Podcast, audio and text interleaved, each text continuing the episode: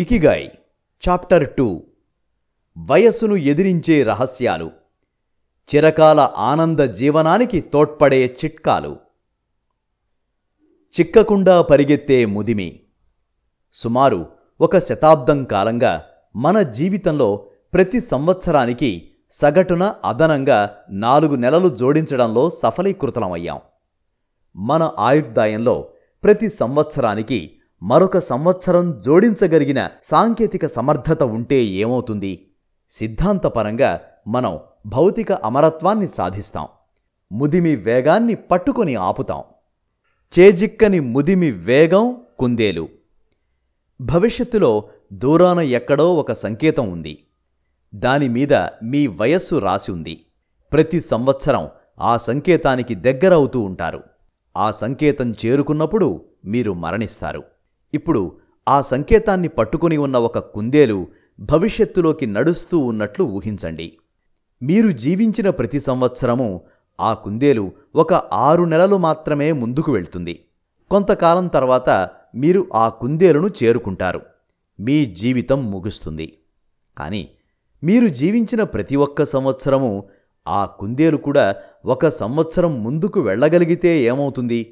మీరు ఎన్నటికీ ఆ కుందేలును చేరుకోలేరు. కనుక మీ జీవితం ఎన్నటికీ సమాప్తం కాదు. కుందేలు భవిష్యత్తులోకి ఎంత వేగంగా నడుస్తుంది అన్నదే మన సాంకేతికత.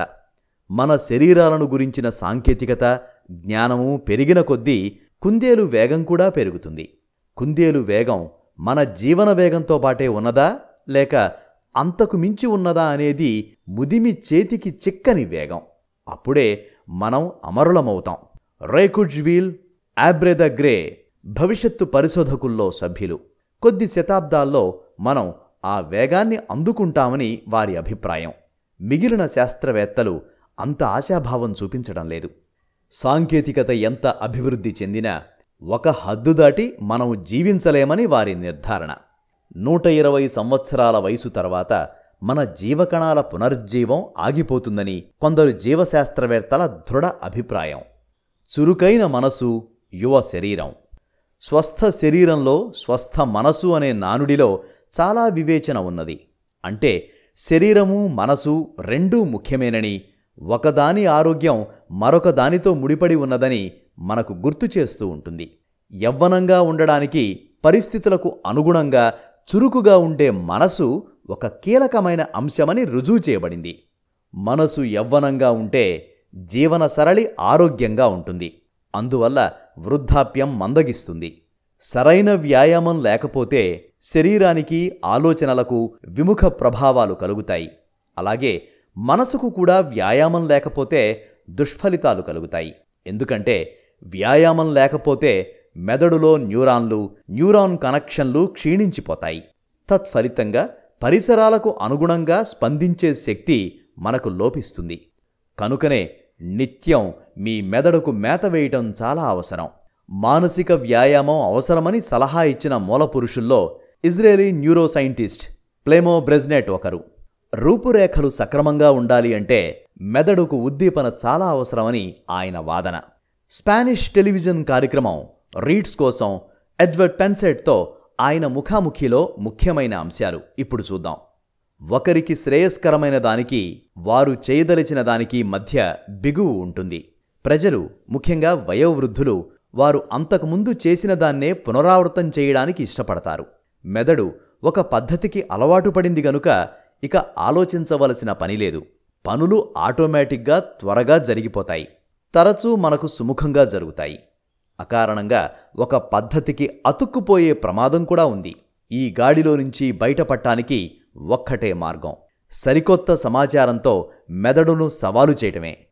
ఏదైనా కొత్త సమాచారం దొరకగానే మెదడు కొత్త లంకెలను సృష్టిస్తుంది, తిరిగి శక్తివంతం అవుతుంది. అందుకే మీ సుఖనివాసం నుంచి బయటకు రావడం కొంత ఆదుర్దా కలిగించినా, గాలి మార్పు కోసం మీరు మీ గాడిలో నుంచి బయటకు రావడం చాలా అవసరం. మానసిక శిక్షణ వల్ల కలిగే ప్రభావాలు శాస్త్రయుక్తంగా, ప్రయోగాత్మకంగా ప్రదర్శించబడ్డాయి. Maximum brain power, challenging the brain for health and wisdom అనే తన రచనలో కొలిన్స్ హెమింగ్వే, స్లోమో బ్రెజ్నెట్ మానసిక శిక్షణ పలు విధాలుగా శ్రేయస్కరం అంటారు. ఏదైనా ఒక పని తొలిసారిగా చేయటం మొదలుపెట్టినప్పుడు మీరు మీ మెదడుకు పని కల్పిస్తారని వారంటారు. మొదట్లో అది చాలా కష్టంగా కనిపిస్తుంది, కానీ అది ఎలా చేయాలో మీరు నేర్చుకున్నప్పుడే శిక్షణ కార్యరంగంలోకి దిగింది.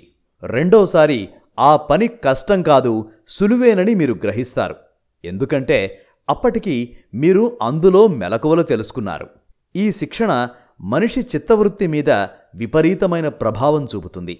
ఈ పరివర్తన వల్ల ఫలితాలు సాధించడమే కాక మనిషి ఆత్మవిశ్వాసం దృఢపడుతుంది. మానసిక వ్యాయామ వివరణ ఆనవాయితీగానో లాంఛనప్రాయంగానో తోచవచ్చు. ఉదాహరణకు, ఒక ఆట ఆడడం వల్ల కొత్తగా ప్రేరణ, ఉత్తేజం కలుగుతాయి. ఒంటరితనం వల్ల కలిగే అణిచివేతను అడ్డుకుంటుంది.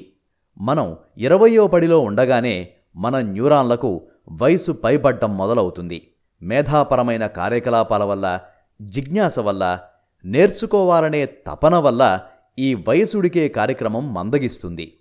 మనసుకు వయసు ఉడక్కుండా ఉండాలి అంటే కొత్త పరిస్థితులతో వ్యవహరించడం, ప్రతిరోజు ఏదో ఒక కొత్త విషయం తెలుసుకోవడం, ఆటలాడటం, ఎదుటివాళ్లతో కలుపుగోలుగా వ్యవహరించడం చాలా అవసరం. అంతేకాక ఈ విషయంలో మనసు ఎంత సుముఖంగా ఉంటే అంత శ్రేయస్కరమైన ప్రయోజనాలు కలుగుతాయి. ఒత్తిడి దీర్ఘాయుష్ను హతమార్చే దోషి. చాలామంది వారి వయసుకు మించిన పెద్దవారిగా కనిపిస్తారు.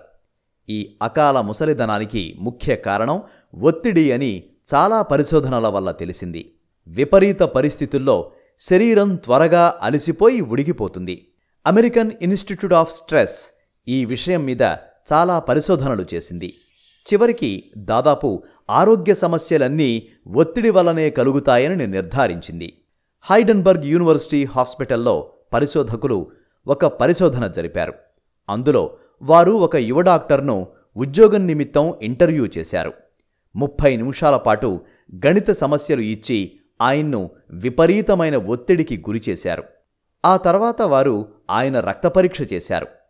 ఆయన శరీరంలో యాంటీబాడీస్ ప్యాథోజన్స్తో ఎలా రియాక్ట్ అవుతాయో ఒత్తిడికి కూడా అదేవిధంగా రియాక్ట్ అయ్యాయి. ఇందువల్ల ప్రోటీన్స్ చురుకుదనం పొంది రోగ నిరోధక ప్రతిస్పందన కలుగుతుంది.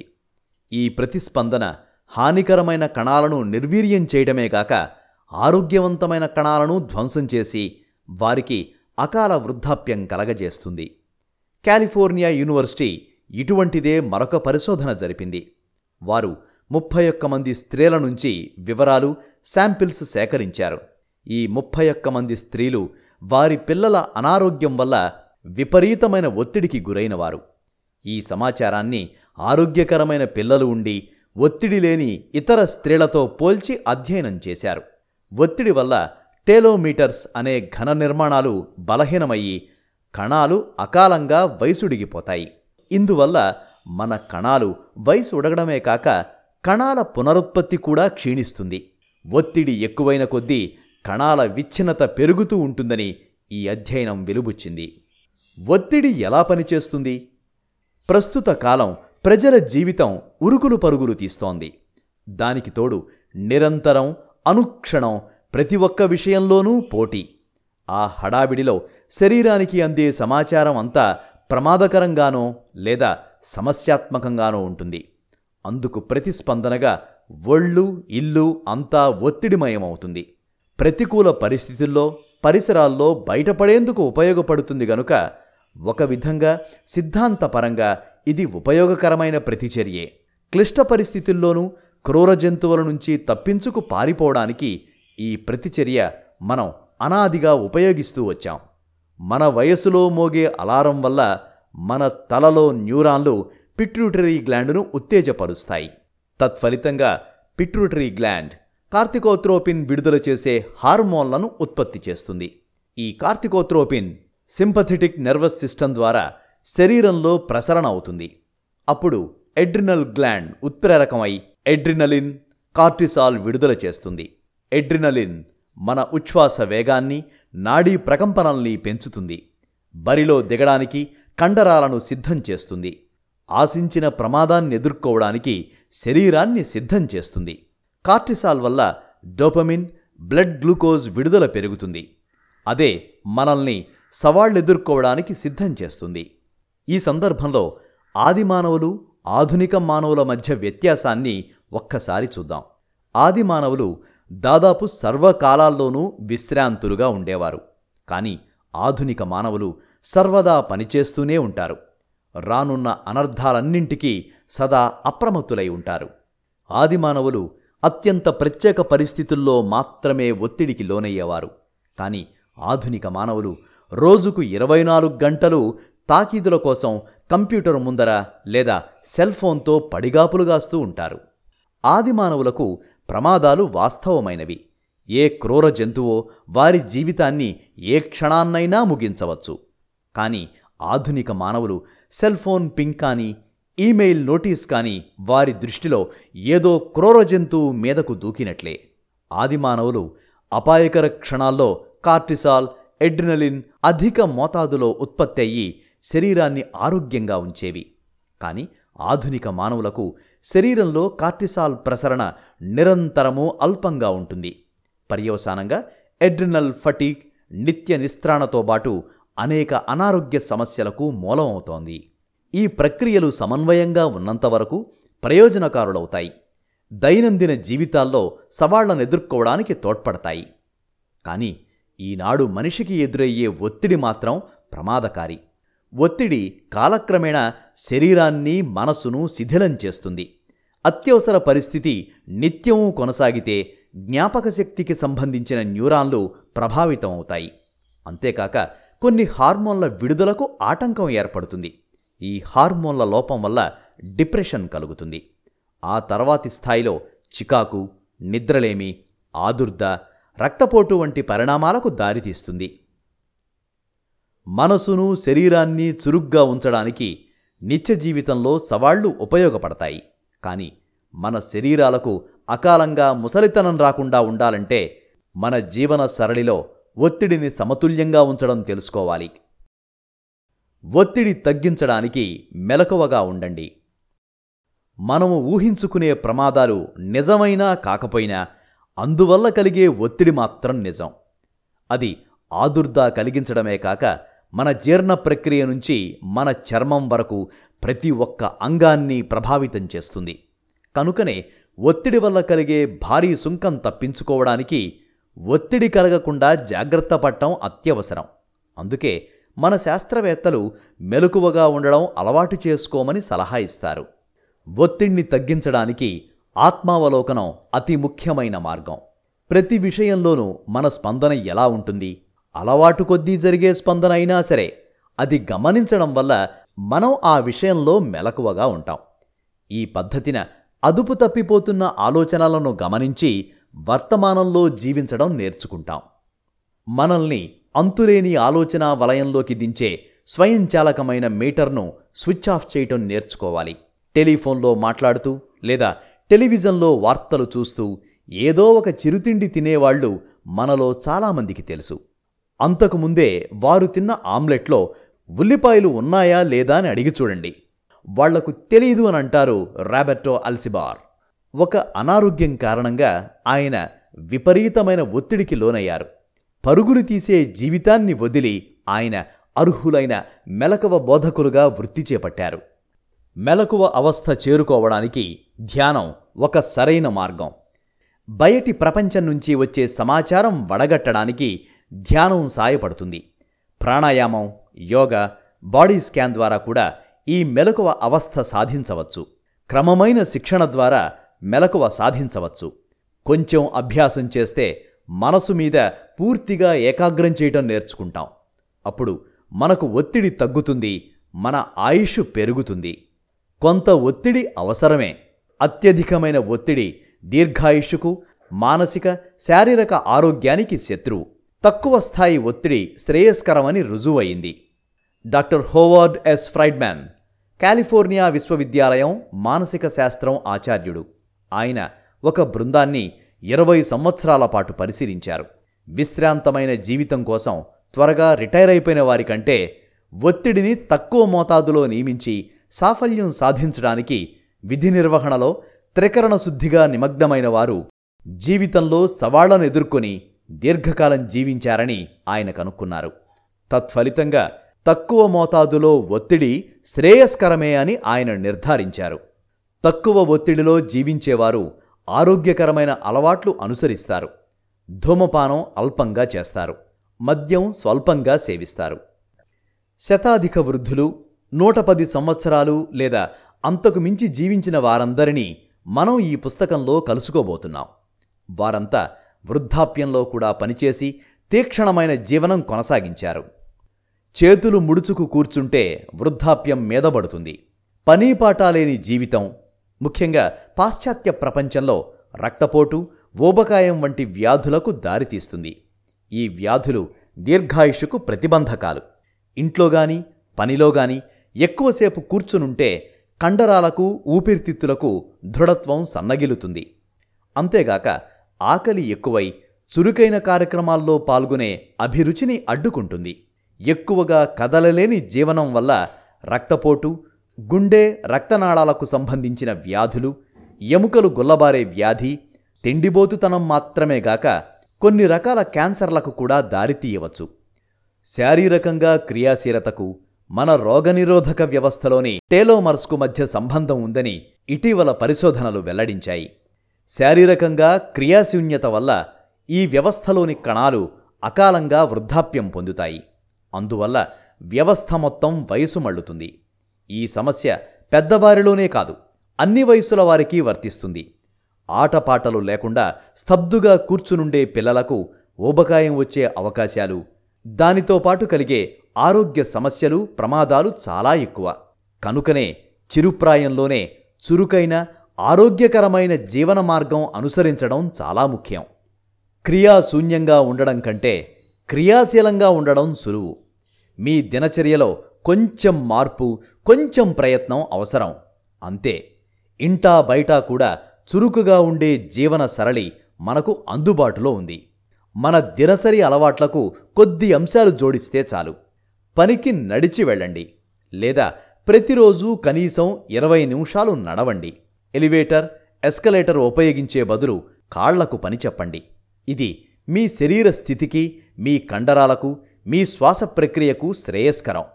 సామాజిక విరామ కార్యక్రమాల్లో చురుగ్గా పాల్గొనండి.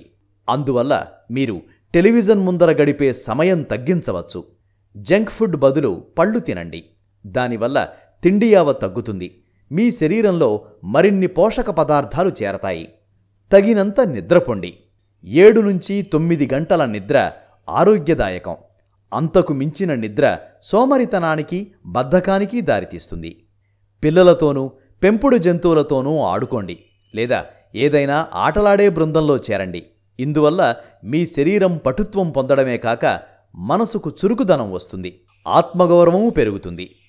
మీ దినచర్యను గమనించండి. అక్కడ నిరర్ధకమైన వాటిని, హానికరమైన వాటిని తొలగించి శ్రేయస్కరమైన వాటిని జోడించండి. ఈ చిరు మార్పులతో శరీరానికి, మనస్సుకు నూతనత్వం సంపాదించవచ్చు. దానివల్ల ఆయుర్దాయం పెరిగే అవకాశాలు పెంచవచ్చు. మోడల్ రహస్యం. అంతరంగంలోనూ బాహ్యంగానూ శారీరకంగానూ మానసికంగానూ మనందరికీ వయసు మీదబడుతూ ఉంటుంది. కానీ అన్నింటికంటే ముఖ్యంగా మనుషుల చర్మం వారి వయసును తెలియజెప్తుంది. అడుగున జరిగే అనేక ప్రక్రియల కారణంగా చర్మం అనేక ఆకృతులకు, వర్ణ విన్యాసాలకు లోనవుతుంది. మోడల్స్గా జీవనం కొనసాగించేవారు ఒక ఫ్యాషన్ షో ముందు రోజు తొమ్మిది లేదా పది గంటలు నిద్రపోతారని చెప్తారు. ఇందువల్ల వారి చర్మం ముడతలు లేకుండా నునుపుగా మెరుస్తూ ఉంటుంది. వయసు మీద పడకుండా ఉండడానికి నిద్ర కీలకమని విజ్ఞాన శాస్త్రం రుజువు చేసింది. నిద్రపోయేటప్పుడు మెలటోనిన్ అనే హార్మోన్, ఇది మన శరీరంలో సహజంగా ఉండే హార్మోన్ ఉత్పత్తి చేస్తాం. సెరటోనిన్ అనే న్యూరో ట్రాన్స్మిటర్ నుంచి పీనల్ గ్లాండ్ దీన్నుత్పత్తి చేస్తుంది. ఈ ఉత్పత్తి మన రాత్రింబవళ్ల దినచర్యను అనుసరించి ఉంటుంది. మన నిద్ర, జాగ్రత్తావస్థలలో ఇది పాత్ర వహిస్తుంది. మెలటోనిన్ శక్తివంతమైన యాంటీ ఆక్సిడెంట్, మన దీర్ఘాయుషుకు తోడ్పట్టమే కాక చాలా ప్రయోజనాలు కలిగిస్తుంది. రోగనిరోధక వ్యవస్థను శక్తివంతం చేస్తుంది. దానిలో క్యాన్సర్ నుంచి రక్షించే మూలకం ఉంది. ఇది ఇన్సులిన్ సహజ ఉత్పత్తిని బలపరుస్తుంది. అల్జిమర్ వ్యాధి మీదపడకుండా అడ్డుకుంటుంది. బోలు ఎముకల వ్యాధిని నిరోధించడానికి గుండె జబ్బును ఎదుర్కోవడానికి సాయపడుతుంది. యవ్వనాన్ని పరిరక్షించడంలో మెలటోనిన్ అత్యంత సహాయకారి అని చెప్పడానికి ఈ కారణాలు చాలవా? కానీ ముప్పై సంవత్సరాలు వయసు దాటిన తర్వాత మెలటోనిన్ ఉత్పత్తి తగ్గుతుంది. ఆ లోపాన్ని ఈ విధంగా పరిహారం చేయొచ్చు. పోషకాహారం తినటం, శరీరానికి ఎక్కువ కాల్షియం లభించేటట్లు చూడటం, ప్రతిరోజు కొంతసేపు శరీరానికి సూర్యరశ్మి కలిగేటట్లు చూడటం, తగినంత నిద్రపోవడం, ఒత్తిడి, మద్యపానం, పొగాకు, కెఫిన్ నుంచి తొలగడం, ఇవన్నీ మన నిద్రని పాడు చేస్తాయి. దానివల్ల మెలటోనిన్ ఉత్పత్తి దెబ్బతింటుంది. మెలటోనిన్ కృత్రిమంగా ఉత్పత్తి చేసి వృద్ధాప్యాన్ని మందగింపచేయవచ్చునా అని నిర్ణయించడానికి నిపుణులు ప్రయత్నాలు చేస్తున్నారు. అదే నిజమైతే దీర్ఘాయుష్యుకు రహస్యం మనలోనే ఉన్నదని నిర్ణయం అవుతుంది. వయసు మీద తిరుగుబాటు వైఖరి. శరీరం మీద అది ఎంత త్వరగా వయసు మళ్ళుతుంది అనే దానిమీద మనసుకు అఖండమైన నియంత్రణ శక్తి ఉంది. శరీరాన్ని యవ్వనంగా ఉంచాలి అంటే జీవితంలో కష్టాలు ఎదురైనప్పుడు చెలించకుండా మనసుని చురుకుగా ఉంచడమే రహస్యమని దాదాపు డాక్టర్లందరూ ఒప్పుకుంటారు. ఇకిగాయిలో అదే కీలకమైన మూలకం. చిరాయుగా జీవించే వ్యక్తులందరిలోనూ రెండు లక్షణాలు సర్వసాధారణంగా ఉంటాయి. అవి సుముఖ వైఖరి, ఉద్వేగాల పట్ల మెలకువ. ఎషివా యూనివర్సిటీ నిర్వహించిన పరిశోధనలో వెల్లడైన విషయాలు ఇవి. అంటే జీవితంలో సమస్యలను, సవాళ్లను సుముఖ వైఖరితో ఎదుర్కొనేవారు తమ ఉద్వేగాలను అదుపులో ఉంచగలుగుతున్నారు. కనుక వారు దీర్ఘాయుష్యుకు రాజమార్గంలో ఉన్నారు. నిశ్చలమైన వైఖరి, ప్రతికూల పరిస్థితుల్లో ప్రశాంతంగా ఉండగలగడం కూడా మిమ్మల్ని యువకులుగా ఉంచడానికి తోడ్పడుతుంది. ఈ వైఖరి ఆదుర్ద, ఒత్తిడిని తగ్గించి ప్రవర్తనను స్థిమితపరుస్తుంది. తొందరలేని, నిశ్చంత జీవితాలు గడిపే సంస్కృతులలో దీర్ఘాయుష్కులు అధికంగా ఉండడం గమనించవచ్చు. శతవృద్ధులు, శతాధిక వృద్ధులు సర్వసాధారణంగా సారూప్య వ్యక్తిత్వాలు కలిగి ఉంటారు. వారి పరిపూర్ణ జీవితాల్లో కూడా కష్ట సమయాలున్నాయి. కానీ ఎదురైన అవాంతరాలకు కుంగిపోకుండా వాటిని సుముఖంగా ఎదుర్కోవడం ఎలాగో వారు తెలుసుకున్నారు. నూట పదకొండు సంవత్సరాల వయసులో అలెగ్జాండర్ ఇమిచ్ రెండు వేల పద్నాలుగులో ప్రపంచంలో అందరికంటే వృద్ధుడిగా గుర్తించబడ్డారు. అందుకు తన జన్యువులు కారణమని ఆయనకు తెలుసు. కానీ అనేక ఇతర అంశాలు కూడా అందుకు తోడ్పడ్డాయని ఆయన గ్రహించారు. రెండు వేల పద్నాలుగో సంవత్సరం గిన్నిస్ రికార్డులో ప్రవేశించిన తర్వాత రైటర్స్ ఇంటర్వ్యూలో దీర్ఘాయుష్యుకు మీ జీవనశైలి అన్నింటికంటే ముఖ్యమని ఆయన అంటారు. దీర్ఘాయుష్యు భావగీతం. దీర్ఘాయుష్కులకు ఒగిమి గిన్నిస్ రికార్డు సాధించింది. మేమక్కడ ఉన్నప్పుడు నూరవ సంవత్సరంలో అడుగుపెట్టబోతున్న ఒక మహిళ మాకు ఈ పాట వినిపించింది. ఆరోగ్యానికి, చిరాయువుకు ప్రతి ఒక్కటి కొంచెం కొంచెంగా తిని ఆనందించు. పెందలకడనే నిద్రపో, పెందలకడనే మేల్కో. బయటకు వెళ్ళి నడు. ప్రశాంతంగా ప్రతిరోజూ జీవించు. ఈ పయనం ఆనందిస్తాం. ఆరోగ్యానికి, చిరాయువుకు అందరితోనూ స్నేహంగా ఉంటాం. గ్రీష్మం, వసంతం, శరత్, హేమంత ఋతువులన్నీ ఆనందంగా అనుభవిస్తాం. వేళ్ళు, వయసు, ఉడికాయని చింతించడం కాదు. వేళ్ల నుంచి తలదాకా, తల నుంచి వేళ్లదాకా వేళ్లతో పనిచేస్తూ కదులుతూ ఉంటే నూరేళ్లు నిన్ను వెతుక్కుంటూ వస్తాయి. తర్వాతి అధ్యాయం చూడడానికి మన వేళ్లు ఉపయోగించి పేజ్ తిప్పవచ్చు. అక్కడ మన జీవిత పరమార్థం కనుక్కోవడానికి దీర్ఘాయుష్యుకు మధ్య ఉన్న సంబంధం చూస్తాం. దీర్ఘాయుష్యుకు ఈ జీవన సరళి చాలా ముఖ్యం.